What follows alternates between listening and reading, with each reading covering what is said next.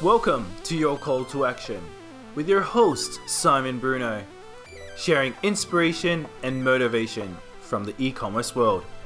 Today, this is your call to action.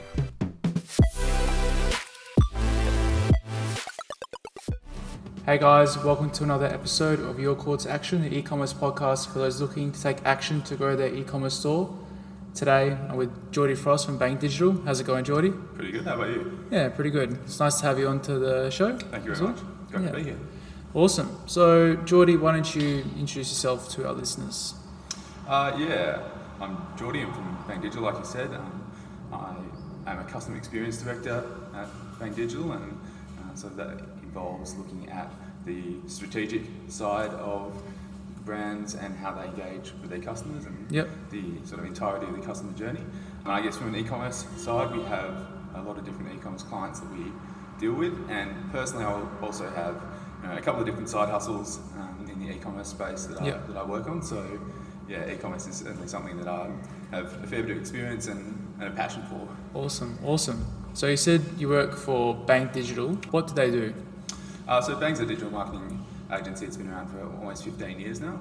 So we started off in the search engine optimization and Google Ads space, and you know, slowly over time we kind of worked towards other parts of digital marketing, email, Yep. social media, web development, that sort of thing. Uh, the past couple of years we've kind of seen the opportunity grow for more customer experience and more of a broad understanding of how customers engage with their brands. Yep. And yeah, so we've transitioned into a lot more work in that sense, and that's involved kind of conversion rate optimization from a, a tactical perspective, and also journey mapping and a lot more research and really understanding how how customers engage with with brands and businesses, and how businesses kind of try to solve their problems at the respective stage of the customer journey.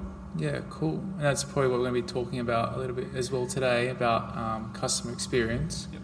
But before we get into that, what got you into digital marketing in the first place and e-commerce?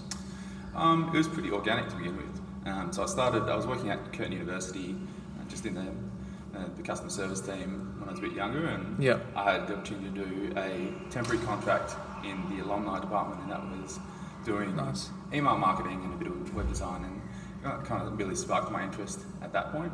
Then from there, I was like, "All right, I can't really go back to anything else um, from, from that point onwards, and so then I kind of looked to expand my horizons, and I initially worked with Bang about seven or eight years ago, um, and that was my first role outside of Curtin, and that was Yep. kind of diving in the deep end of digital marketing, and it was uh, jack of all trades, master of none kind of role, and Okay. so that would be doing some SEO stuff, Yep. be coding websites, be you know, working on email development, graphic design, that sort of thing. That um, gave me an opportunity to diversify my skill set, which was really great. Yep. Yeah, and so that was how I really cut my teeth in digital marketing, and I've kind of grown from there. And I went in house and worked for Watercorp, then I am back at Bang Again, in my yeah. current role.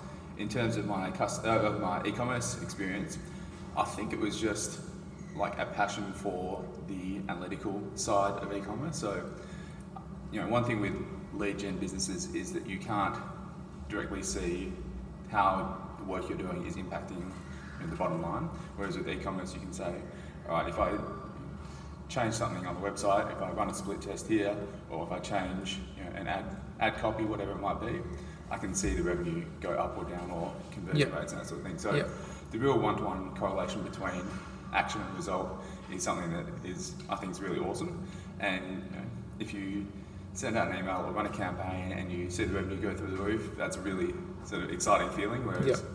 you know, getting leads through the door also exciting, but then you have to understand you know, converting leads into a sale is a, No, a more challenging process. Yes, exactly. 100%. 100%. So, a little bit of talk now about CX or customer experience. Yep. I guess on a high level uh, viewpoint, what is CX or customer experience? Yeah, so CX to me is the way that customers engage with a brand or a business at every touch point and stage of the customer journey. So that's kind of like the, the top level definition of it. And I think it can be thrown around as a buzzword a bit in particularly in marketing circles. Like, Yeah. oh, got to optimize the CX and um, make this super sexy CX. You know, mm. That's, yeah, that grades a bit, but um, at its core, it's basically about effectively solving the problem of the customer at the various stage of the journey they're in. So, Okay. and the problems the customers have with businesses that they want businesses to solve can change over the journey. So it might be something small when they are first looking to engage with business, and then it expands as it goes on. And Yeah. um, that's not just you know, an e-commerce thing; that's just across all businesses. But yeah, I think understanding CX is probably the most critical element that businesses don't really think about because it is a real long-term strategic Thing. process. Yeah, Yeah. exactly. And you have to really step back from the operational stuff and the tactical side of things and say, okay, what am I actually trying to achieve? What do the customers want? And Mm. you have to put time and energy into researching stuff, and that, yeah, that costs money and that Yep. takes time Time off the off the tools. Yep. Um, so for e-commerce businesses, particularly when they're relatively small, that can be hard to find that time to do when you know you're putting out fires and you know Yeah, getting exactly. orders sent out and that Yeah, sort of thing. exactly, exactly. So, for those who don't really know, what does it involve? Customer experience Op- optimization. What's optimization? Yep. So I guess yeah, like I was saying before, the first step is just research and understanding what your customers are trying to achieve at the various stages of their journey. And so, you know, a traditional customer journey spans from when the customer is first understanding that they have a problem that they need to solve, uh, to understanding more about your brand and how they can your brand can help them solve their problem through making a purchase and becoming you know an ongoing customer for life and, and an advocate for your brand. So that's kind of the uh. Truncated version of the customer journey. Optimizing that involves understanding so, like the, the customer journey is the macro level, understanding the micro components that go into those respective stages, and then trying to find out what the friction points are for the customers and how you can eliminate as many of them as we can, uh, and make sure that every step of the way it's as easy as possible for them to complete the task at hand. So, Yep. whether that's you know in an e-commerce context, I guess the from our perspective, the sale is the you know the primary task that we're trying to get customers to achieve. Mhm. But the customer, at least in the first instance, might just be looking for information about a product. So that might be the task in Yep. the awareness or research phase. So we need to understand that and say, we're going to provide value by answering your questions early so you build you know, equity with the brand. And then we're not going to ask for a sale at that point, but then you trust us to know that our product is, is going to be good down the road. So it's about understanding what customers want to do at various parts of their, their journey Yep. and yeah, kind of fulfilling those. And catering for those things. Exactly right, Yeah. yeah. Because not not everyone will go onto an e-commerce store, see a product that they like, even though they really really want it. They're not going to go and just buy it. You know what I mean? They'll shop around, do a bit of research here and there. What's the benefits of this website? What what even they'll maybe they'll even go to the shipping page and see how long it takes to stuff arrive. Yeah. Yeah. there's heaps of stuff that's involved in the research phase. I Yeah, guess. exactly right. And the reality is that for even the best performing e-commerce sites, 95% of people who go to the site aren't going to buy a product. Yeah. And that's just a fact. Yeah. So say, okay, what what are those customers there to do if not buy a product? And is that a failing of the website to convert them, or is that a failing of us as businesses understanding what they want? Mm. And so that's kind of the, the key differentiation there. And so if you say, okay, maybe they want some educational content or to find out more about the product or are just browsing, that's also cool, but you need to understand where they are in their journey Yeah. and then kind of cater what you're going to do next accordingly. Yeah. So, how can e-commerce business owners evaluate their CX? I think at a really basic level, in terms of metrics that are easily available, conversion rate on the site is a good one. Yep. Um, so you know, if you've got a high conversion rate on your site, that's a fair indication or like a fair proxy that the customer experience is good. So if you're converting at just five percent, which is like a generally good conversion rate for e-commerce sites, then that's a solid indication that either your product market fit is great or that your customer experience on site is pretty strong. Yeah, I think that's probably the, the primary one in the context of the website. Yep. Um, beyond that, I'd look at something like customer lifetime value. So understanding if if customers come back and keep purchasing from you as a business, then that's probably another strong indicator that they enjoy your products, enjoy doing business with you. It's relatively easy from a customer experience perspective. Um, and so, uh, in terms of hard metrics, they're two that I'd look at.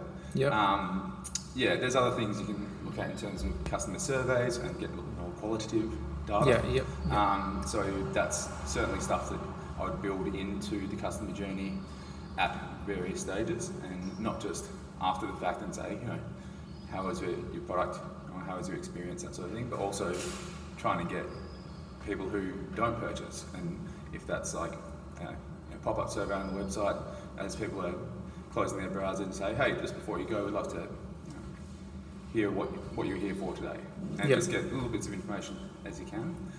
So yeah, I think there's a whole set of tools and measures that you could do, but I think basically straight off the bat you could go conversion rate and customer lifetime value as really good e-commerce metrics. How can you turn a negative customer experience into a positive one?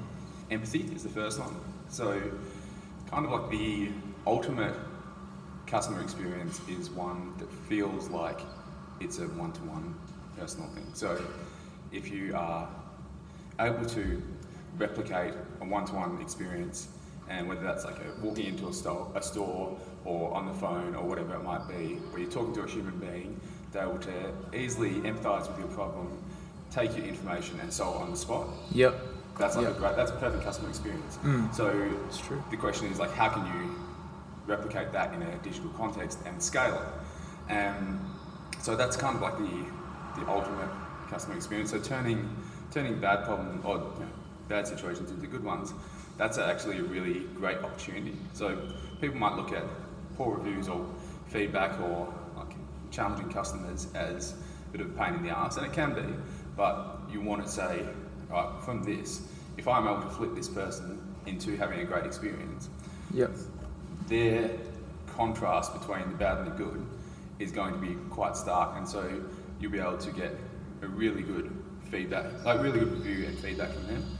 Um, and in addition, in the process of that, you can take those learnings and say, okay, why was this customer struggling? Was that something that was specific to them, or is it something that is happening across the business and I'm only just getting visibility of it because of the feedback from this customer? So I'd say negative feedback and negative customer experiences are more valuable than positive ones. Positive ones are just like reinforcement, and that's you know a bit of a Yeah, yeah. boost, and that's great. Yeah. But um, and it's great for reviews and, and things like that. But in terms of fixing challenges in your business and eliminating pain points and removing friction, when you get people saying, "Oh, this is you know, this product didn't work," or uh, no, "It's too hard on your website," know, okay, sweet, sorry that didn't work. Here's how I'm going to resolve it, and then go away and fix it, so the next person doesn't have the problem. And if you get a hundred different ones like that over the course of six or twelve months, then all of a sudden, you know, your site is operating really, really smoothly, and Yeah. your conversion rate will go up, and that goes back to you know, kind of the Mm, measures of customer experience success. It's almost like you need those negative experiences to make your website better, which actually complete makes complete sense. Yeah, absolutely. And I think if you go through like an extended period of time with no negative feedback, then probably no one's using your product, or probably no one's like on your website, and that's a real concern. Okay. Like the biggest, best companies in the world that have hundreds of thousands of dollars or millions of dollars invested in CX, Yep. they're seeking out negative feedback so they can fix the problems. So um, sometimes it's hard to deal with, particularly if you're tied to the product and the business and it's your own business and it feels like a kick in the guts and something personal. It's not that, it's just that that's an opportunity. Yeah, exactly. Yeah. So probably the next thing I want to talk to you about is your own e-commerce site. Yep. Um, so you run two. You run Kook Island and Kook Pooch. Yep. Um, so what's been your experiences with running both stores at the same time? Well, I actually run a third business as well. Okay, But, um, yeah. Yeah, that's not e-commerce, but Yeah. um, I think my experience has been probably I have bitten off more than I can chew. Um, Okay. Particularly with a full-time job. So Yep. yeah, these they started out as side hustles, and they were both things, well, all of them are things that I'm very passionate about. Um, but I think the biggest learning was just in terms of context, I'm certainly a person who is like sees opportunities and then like, oh yeah, we'll do that, we'll do that, and I commit to too many things and am not necessarily able to follow through in the same way that I would like to. Um, and so I think one of the biggest learnings would be to kind of focus on on one and not spread myself too thin. Yeah. That being said, like the thing with the you know your own businesses on the side is there's no inherent pressure from anyone else, so it'll just go as far as you want to take it. So yeah, I guess we it started off with the Kook Island, which is the party shirts. Yeah. Um, and so that was born from me just enjoying wearing sort of bright, colourful party shirts, and because I'm so tall, like I'm six foot six foot six, six foot seven, and there's it's hard to find good fitting party shirts. Generally, when you go up in sizes, they go out instead of Up. long. So Yeah. yeah, I was like, oh, there's. I was doing my research, and there's clearly a market for extra length shirts, or just like you know longer fitting shirts, um, and just like in the bold, colourful prints I like. So Yep. um, yeah, that was that was how that one was born. And in terms of the transition from that into Kook Pooch, which is a sort of matching brand between of party shirts between dog owners and their and their dogs, and so there's party shirts for, for dogs. Yeah, so that was born from the COVID pandemic. Okay. So in the in the first instance, it was like obviously there's when everything started to shut down, I quickly came to the realization that for party shirts, there's probably not going to be that many parties over the next 12 Mm. Yeah, months. and, yeah, Um, a lot of them were people buying for festivals and stuff like that. And Yeah. as an industry, that just disappeared. Um, so I had to quickly pivot from that point. Um, and one thing that I've been looking at previously was, excuse me, um, like individual prints that were prints of dog breeds because dog owners are so passionate about their, their different breeds. And um, so I thought that'd be a really engaged market. So I did a bit of research um, and put a survey out. I think it's about 150 different people. And I said, okay, like if you if I had a party shirt print with, I think it was pugs I did the, the survey on, Yep. pugs printed on there, would you buy the shirt? And came back and it was like 95% of the people surveyed said yes. So that was pretty good there. Um, and then I threw in, I actually wasn't intending to do matching dog shirts in the first instance. Yep. But one of my mates mentioned that he would buy one for his dog. Um, so I threw the question in saying, would you buy a matching one for your dog? I think 87 or 89% said yes. So virtually everyone said that they would buy you know, a matching pair, Yeah. even if they weren't necessarily like, people who wore party shirts normally. Mhm. In the context of the relationship between them and their, and their pet, they certainly would. And that was kind of an eye-opening thing for me. And so that was when I pivoted and I was like, okay, well here's clearly here's a market. Um, Yep. I just need to get some get some dog shirts and get some dog Yeah. design. So that's Yeah. what I've been focusing on for the last 12 months. Yeah, nice. So, um, you spoke about you working full time and then a side hustle. Was that Yeah. the reason why you wanted to start an e-commerce store to begin with, or was it just like a Um, learning thing? Oh, I think, yeah, I'm have a ferocious appetite for learning, um, and so I really do try and take in as much information from everywhere as I can. Yeah, I don't think it was necessarily like the motivation for starting the store. I think it just was born quite organically, and I was interested in it, and I've always been interested in, in e-commerce stuff. So, like for a couple of years, I, I had been looking for an opportunity to do something along those lines, and that was just the one that like aligned with my personality, my interests, and then the actual practical side of it. So, um, yeah, that was that was how it panned out. Mm, nice. So, what has been the biggest thing that you've learnt when running an e-commerce store? get the product right. That's probably the biggest thing. Um, yeah, being from coming from a digital background, a lot of my approach to uh, pretty much everything was minimum viable product. Like get the MVP out there, iterate, optimize, you know, test and learn as you go. Yep. And it doesn't really work when you are getting shirts made in China in, in bulk. Um, and if something stuffs up, then you're like, oh, now I've got you know, 400 shirts and Uh, yeah, got something wrong with them. So, um, yeah, It's true. it hasn't hasn't bitten me so hard that it's breaking me, but there have been moments where I've um, yeah, there have been challenges with the product, and because I've, I've tried to go to market too quickly, and so I've done research around the marketing and the audience and the design, but not about the actual development of the product itself, and so that's that was a real learning for me coming into it. Yeah, and yeah, so uh, for all the stuff around like marketing, website, that sort of thing, that's cool. But if you don't get the product right, then it's just going to turn into a shit show down the road, and you're going to get you know, returns and Mm. bad feedback, and Yeah. and it's not feedback that is actionable necessarily because you've got you know a bunch of products that are sitting there and like you can't you can't optimize a, a shirt after it's you know, Been made. a bit too small. yeah, Um, I, yeah. so exactly. yeah, that's kind of the biggest learning. Beyond that, I guess the second one would probably be influences and the power of influences. And you, we heard it anecdotally with different brands that we were working with at Bang, um, but we never had like an influencer campaign we were running ourselves. Um, and then with the dog shirts, I thought, oh, I'll give it a crack and I'll reach out to a couple of people and just send them, send them some products and go for a review.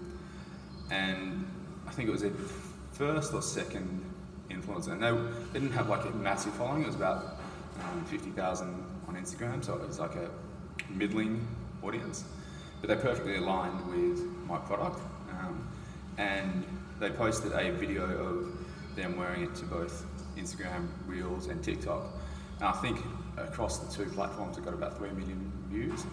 Um, and yeah, I just had a massive spike in sales, even though I wasn't really ready for the TikTok. Like they couldn't um, tag my account up because I didn't actually have a TikTok account. Okay, yeah, yeah. Um, so I was certainly not prepared for that and didn't um, take advantage of it as much as I could have. And, but you go through and there's, you know, like I said, millions of views on, on TikTok and there's about 700 comments and I reckon 500 of them are, are saying, oh, I love this shirt, where can I get it?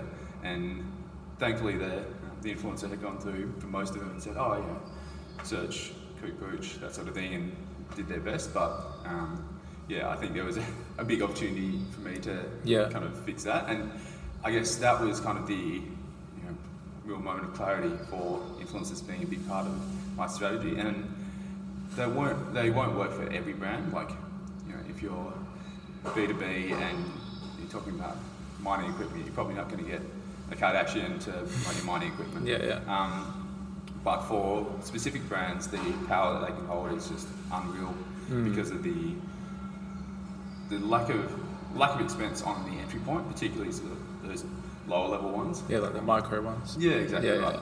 So those ones, it's mostly just about sending out a product and saying, "Hey, I'd love some feedback. I'd love love an honest review, and you know, if you if you're happy to share with the audience, and that would be that would be great. But you know, if you're not comfortable with that, so Yep. there. And so you know, it's 50, 100 bucks out of out of our pocket, um, and then the potential return on investment is far outweighs anything you could get with traditional uh, paid ads. So Yeah.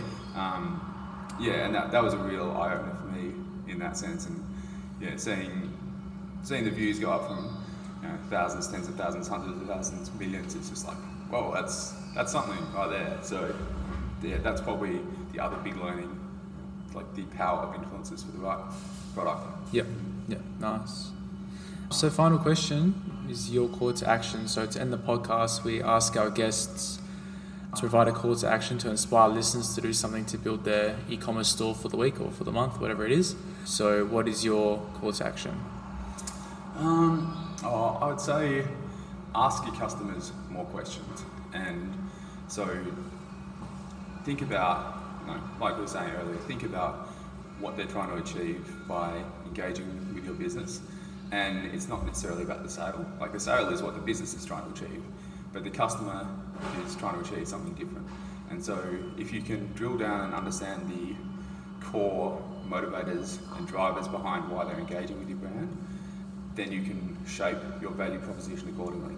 And I think that's something that people don't necessarily do effectively in e-commerce. I think a lot of it is around getting the product out there, you know, showcasing the product, the features, you know, sometimes going into the benefits, that sort of thing. Okay, why is you know, why is a person buying this you know, hair roller or whatever it might be? Is it because they need a new hair roller, or is it because they want to feel good about themselves? And so, understanding what the motivators are is really critical to tapping into like the psychology of engaging with with the customers. Um, and I think that's kind of like the next tier of thinking once you've got your product and your, your website all sorted, and you think, okay, how am I going to acquire these customers and how am I going to talk to them in a manner that you know, aligns with what they're trying to achieve? Cool. Well, that pretty much wraps up the podcast. Awesome. Did you want to do any shout outs or anything? Um, to Bang or say hello to anyone? Oh, I know, say, may as well say good day to Brad at, Yeah, yeah. at Bang, and he's obviously a friend of friend of KeepSpace. So yeah, good day, Brad. Nice. All right, well, that pretty much wraps it up, guys. Until the next episode, we'll see you around. And yeah, hopefully, you guys can optimize your customer experience and grow those sales. Till next time, guys. See you later. Bye. Thank you for listening to Your Call to Action. This episode has been sponsored by KeepSpace. Do you run an e commerce business? Is picking and packing your orders getting you down? Send your products to us and we'll get it done on time, every time, integrating right into your website and marketplace with amazing shipping rates. Go to keepspace.com.au forward slash your call to action to get an amazing opportunity.